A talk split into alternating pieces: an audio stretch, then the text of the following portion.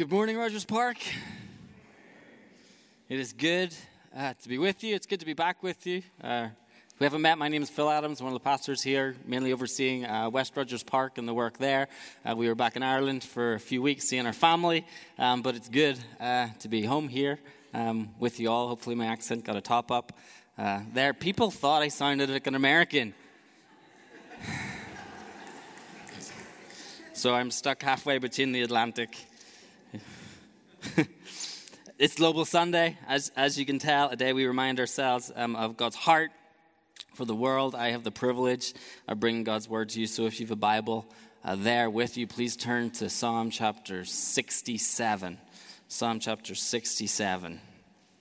And I'll read that in a moment. Once you find it, Psalm chapter 67, you can keep your finger in it. First, I'm going to talk to you a little bit um, about astronauts. I feel like that's appropriate. Astronauts, we got a we got a laugh down the front. Astronauts um, have a name for what happens when they, they travel up into space and then they turn around um, and look out their back window and they see this. It's already there. Perfect. There's a, a name for the, the kind of cognitive shift that happens in their minds when the astronauts see, see Earth from outer space, when they look back out their back window and they look down at it. And it's called the overview effect.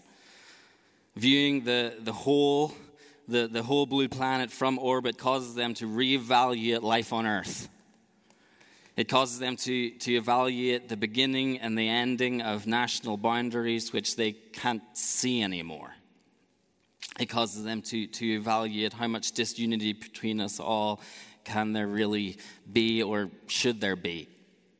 And the overview effect makes them wish for something, it makes them wish differently, dream differently, it makes them grow in fresh desires, not just for their family or for their country or for, them, for their race. It makes them dream fresh dreams for everyone. The overview effect creates a, a solidarity within humanity that breeds compassion for places that they've never been because now they realize looking down out the back window, it's all their home. It makes them wish for others what's important. It makes them wish for others and places that they've never been, what could be and what should be. Let's read Psalm 67. It reads like this May God be gracious to us and bless us and make his face to shine upon us, that your way may be known on earth, your saving power among all nations. Let the peoples praise you, O God. Let all the peoples praise you. Let the nations be glad and sing for joy. For you judge the peoples with equity, and you guide the nations upon earth. Let the peoples praise you, O God. Let all the peoples praise you. The earth has yielded its increase. God, our God, shall bless us. God shall bless us. Let all the ends of the earth fear him. Let's pray. God, we gather this morning as your people, God, as your children. God, we thank you for the church. God, we thank you that we can wake up this morning, God, and we can gather and be reminded, God, who we are, God, as a community. That we can be reminded, God, of the story we're living, God, that we can turn away from what we're told at work, that we can turn away, God, that what we're told on TV is important, God, and we can come here and we look at your word, God, and be reminded by each other that your word is truth, that your word is true, that that's what important. What you say over us is what is true and what's important and what we should set our lives on. So remind us this morning of what's important. Remind us why we're here, what this is all about. Remind us, God, the story we're in on this planet. Speak to us today, God. Mold our hearts. In Jesus' name, amen. It wasn't until the late 1940s that the photo like the one that you see, that photos um, of Earth from space were taken and then widely seen from by people, not until 1940. So, for most of human history, nobody really knew what we all looked like from up there. We knew what we looked like looking at each other and looking out over the horizon, but we didn't know what we looked like from up there. We didn't know the bird's eye view of it all. There's been no stark image to stop people in their tracks and make them ponder our togetherness, our unity, our singular story. There's no photo that communicated that. But there has been a book to ponder that speaks about our world being one. And even before this book, or while this book was being compiled, there was people to ponder a people who believed and lived like they had experienced that overview effect, like they had gone up to space and they had seen that it's all one. Because there's always been a people who believed or knew Genesis chapter 1. Even before it was written down, there was a people that knew what it said. It says, In the beginning, God created the heavens and the earth. God said, Let there be light, and there was light.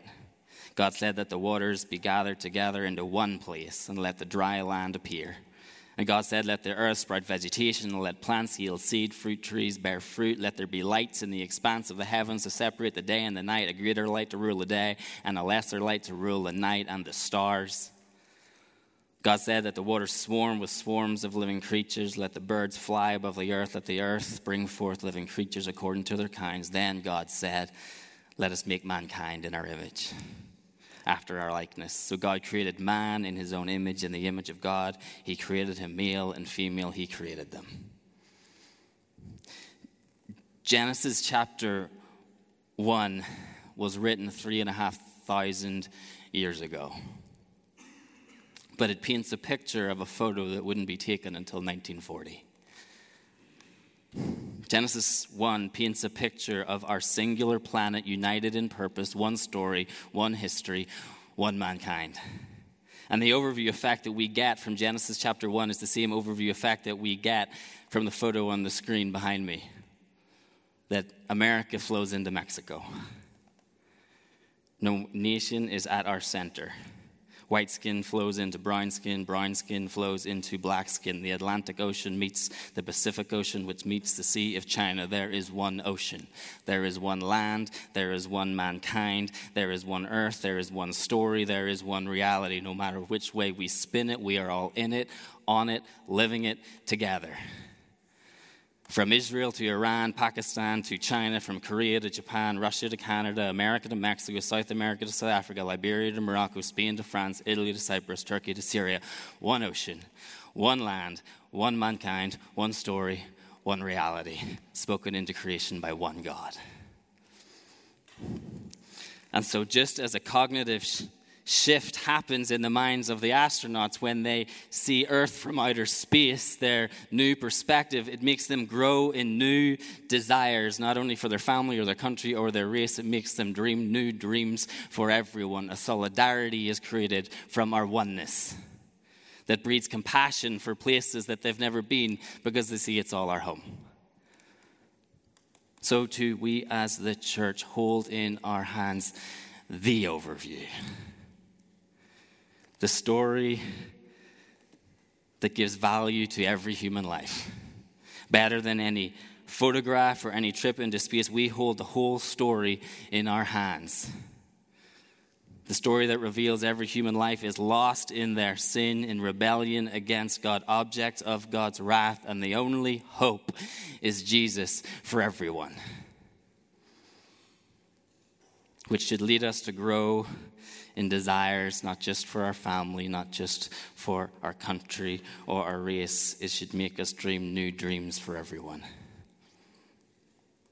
In fact, our knowledge lays on us a responsibility to dream dreams for everyone dreams of salvation, dreams of repentance and forgiveness.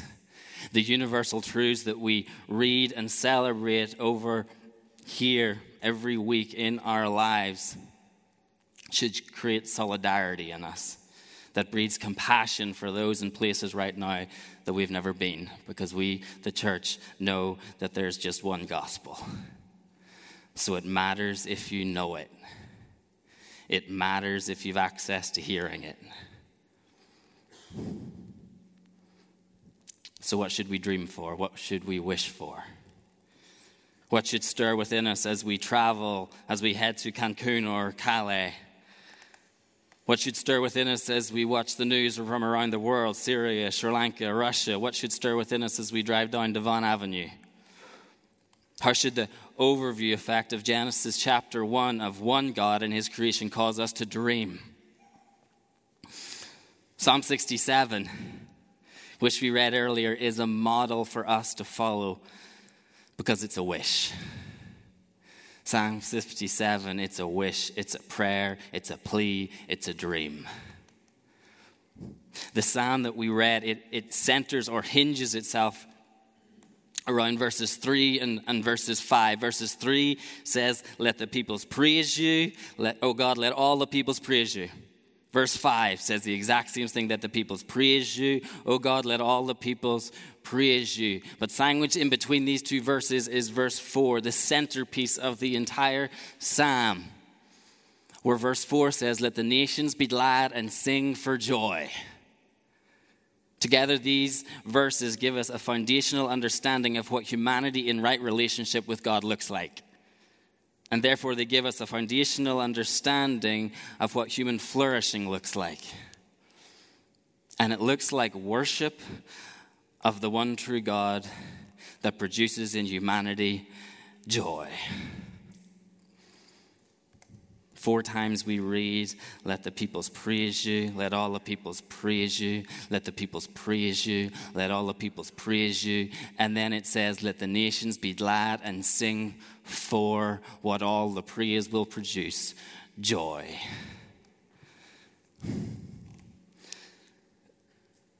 The simplest seed that I can plant today within you that might cause your heart to blossom into a heart on fire for global mission is compassion for places that you've never been or for people that you've never met because we realize it's all our home, they are all our people. Uh, we want for them joy and we want for God worship. And their joy can be only found in worship of Him. A heart for global missions is the grandest, grandest expression we can have of loving God with all our hearts, minds, and strength by desiring for Him all the worship in the world. And at the same time, global mission is the grandest expression of loving our neighbors as ourselves by desiring for our fellow humanity the joy that we are all striving for, that only can be found in worship of the one true God. We were made to be lost in worship we are breaking down with anxiety and pressure because we are consumed with ourselves. And it's crippling us when we were made to be consumed with God. Joy is being lost in worship of Him. It's to be lost in His grace. It's to be lost in His love. It's to be lost in gratitude. Joy and worship worship, and joy. That's the dream. That's the wish of Psalm 67 to see God receiving everything that he deserves, to see God acknowledged for everything that he is, and to see humanity finding joy in him, a joy we can't find anywhere else. So it matters if you know about it, it matters if you can hear about it. What should stir within us as we travel? What should stir within us as we watch the news from around the world? What should stir within us as we drive down Devon Avenue? We should think about global warming. We should think about the global economy. We should think about global terrorism. We should think about great travel destinations and road trips. But global worship of the one true God and consequently global joy is the dream. That's the plea. That's the wish. That's the prayer of Psalm 67. Global worship of the true God and consequently global joy. And I know, I know that's like, come on, Phil. that sounds like a pipe dream. We don't really know who wrote Psalm, Psalm 67. Maybe he was an idealist. Maybe he was just overly positive. Maybe he was a natural born dreamer. Maybe that's true. But it's also true, and it's more importantly true, that his prayer, that his dream, that his wish was grounded on the promises of God. He isn't praying for anything that God hadn't already promised. This prayer wasn't plucked out of thin air. It's a prayer inspired by God's promise to use Israel to be a blessing to the ends of the earth. Whoever wrote this prayer, they knew their place in history. He knew Israel's role in history. God, you said you would use us so the nations would know you, so let them melee. Let me see it happening. I'm trusting in what you said, I'm trusting in your promise. His prayer was earnest. His desire was rooted in the promises of God that God would gather for himself a people from every tribe, tongue, and nation. And today it's happening. When I was back in Ireland, I preached in the church that I grew up in as a child. It sits on top of a hill beside a village.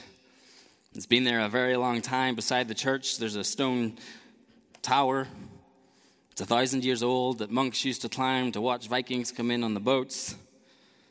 But every week in Ireland, on that hill, in that church, what's preached is the gospel of Jesus Christ. And I think that would make our psalmist smile. Some years ago, missionaries went to India, and somewhere along the way, a family gave their lives to Christ, and a lineage of Indian pastors were born. And now there's a network of churches in Vizag overseen by Shine's father, and Shine is over here preaching the gospel on another continent. I think that would have made our psalmist smile. I read this in an article this week. As of 1979, there were 500 known Christians from a Muslim background in Iran. In 2005, it was estimated that there were 40,000 ethnic Iranian Christians. That number grew to about 175,000 Christians in 2010. Today, the average estimates of Christians within Iran range from 300,000 to upwards of 1 million. According to some mission experts, Operation World, a mission research organization, continues to list Iran as having the fastest growing evangelical church in the world. In fact, more Iranians have come to know Christ in the last 20 years than in the previous 1,300 years since Islam came to Iran. I think that would make our psalmist smile.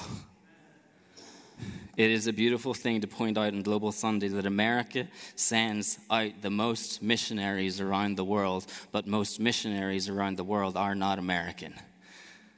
I think that would make our psalmist smile. Rogers Park. Prayers calling on and calling for the fulfillment of the promises of God are not pipe dreams.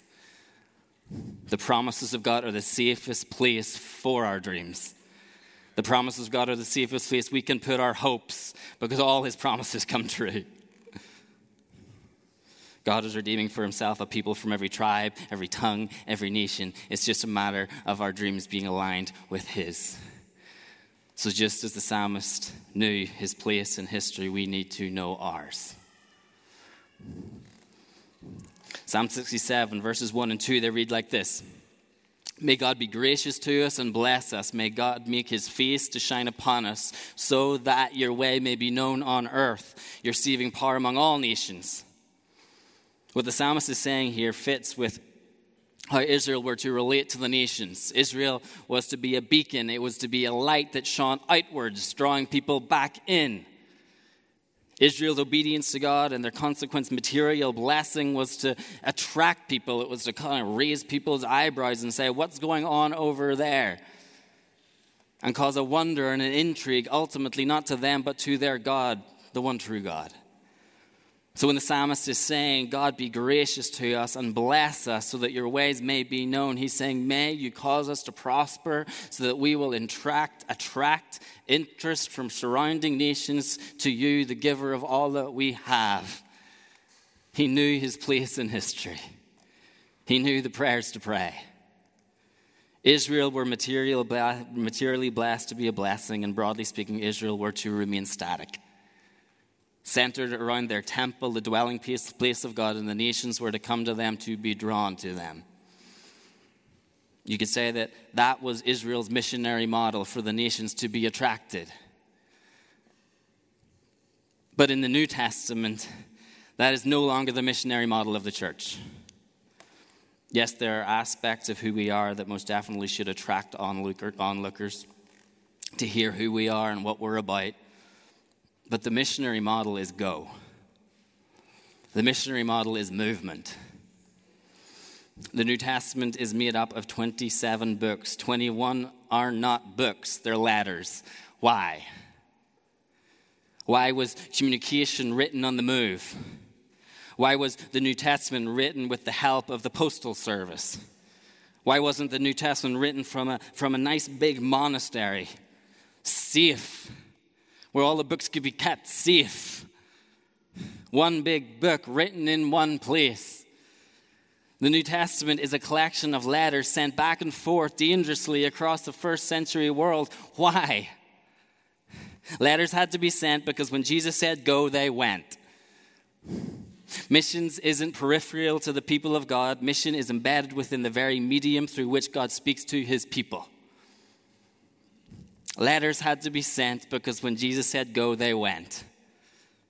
They crossed streets, they crossed cultures, they crossed political lines, they kept moving, expanding, starting new works, declaring Jesus as Lord over new locations and places, out to neighbors, out to the left, out, out to different subcultures, and unforgettably and ultimately out to those in our world who have no meaningful opportunity to hear of Jesus, even if they wake up today wanting one. We, the church, are to be a network of extenders, a network of expanders. The church is to be a people with our eyes always on the horizon. The temple of God in the Old Testament was static. Now we are the temple of God, and we've got feet, we've got legs. God dwells by his Spirit in his people.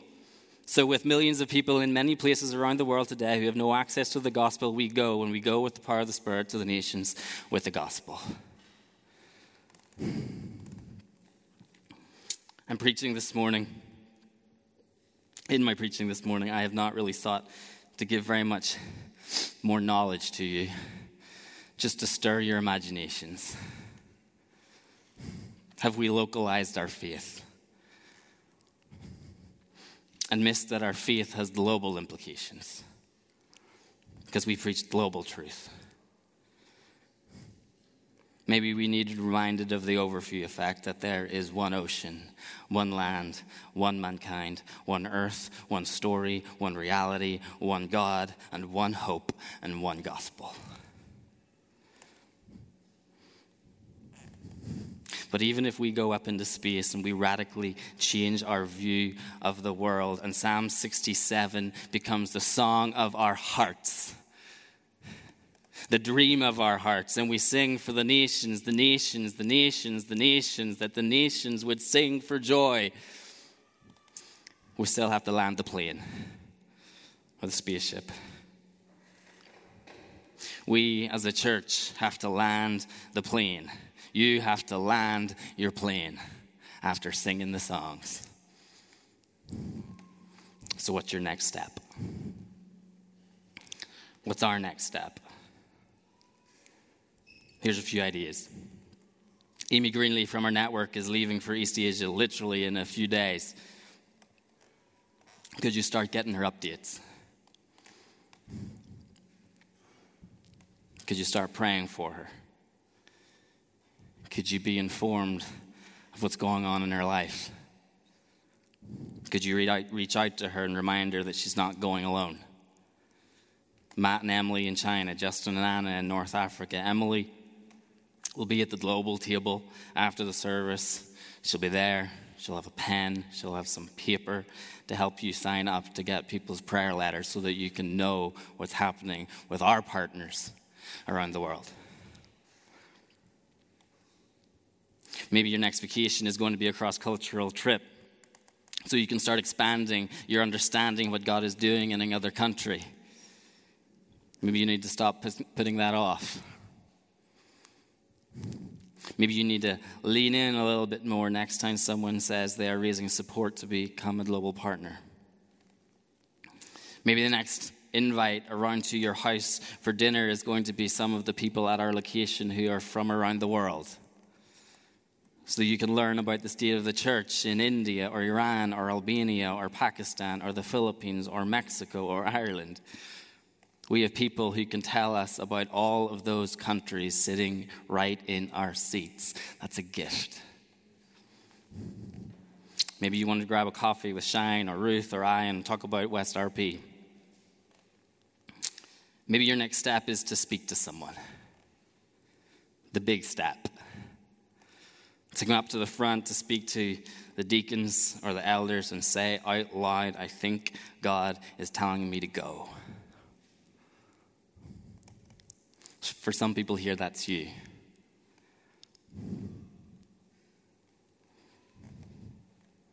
For all of us, to sing Psalm 67, it means something. It means something where you're going to have to land the plane. So, what's your next step? Let's pray. God, we thank you that you invite us in to play a part in your mission. God, we thank you that you give us roles to play. God, that you indwell us with your spirit, that we are your temple, God, so that we, where we go, you come with us and you empower us. God, may we be a people that see this world and see the true story of reality. May we see, God, that we hold in our hands the only hope, that we see in our hands the gospel of Jesus Christ, that we see people around the world, God, who don't know, that have no access to knowing. God, would you break our hearts? God, would you give us ways, tangible ways to get involved and get engaged, God? May we as a church do a better job, God. May we as individuals do a better God, job, God. God, may your name be known. May the nations praise you. Let all the nations praise you. Let all the nations sing for joy. In Jesus' name.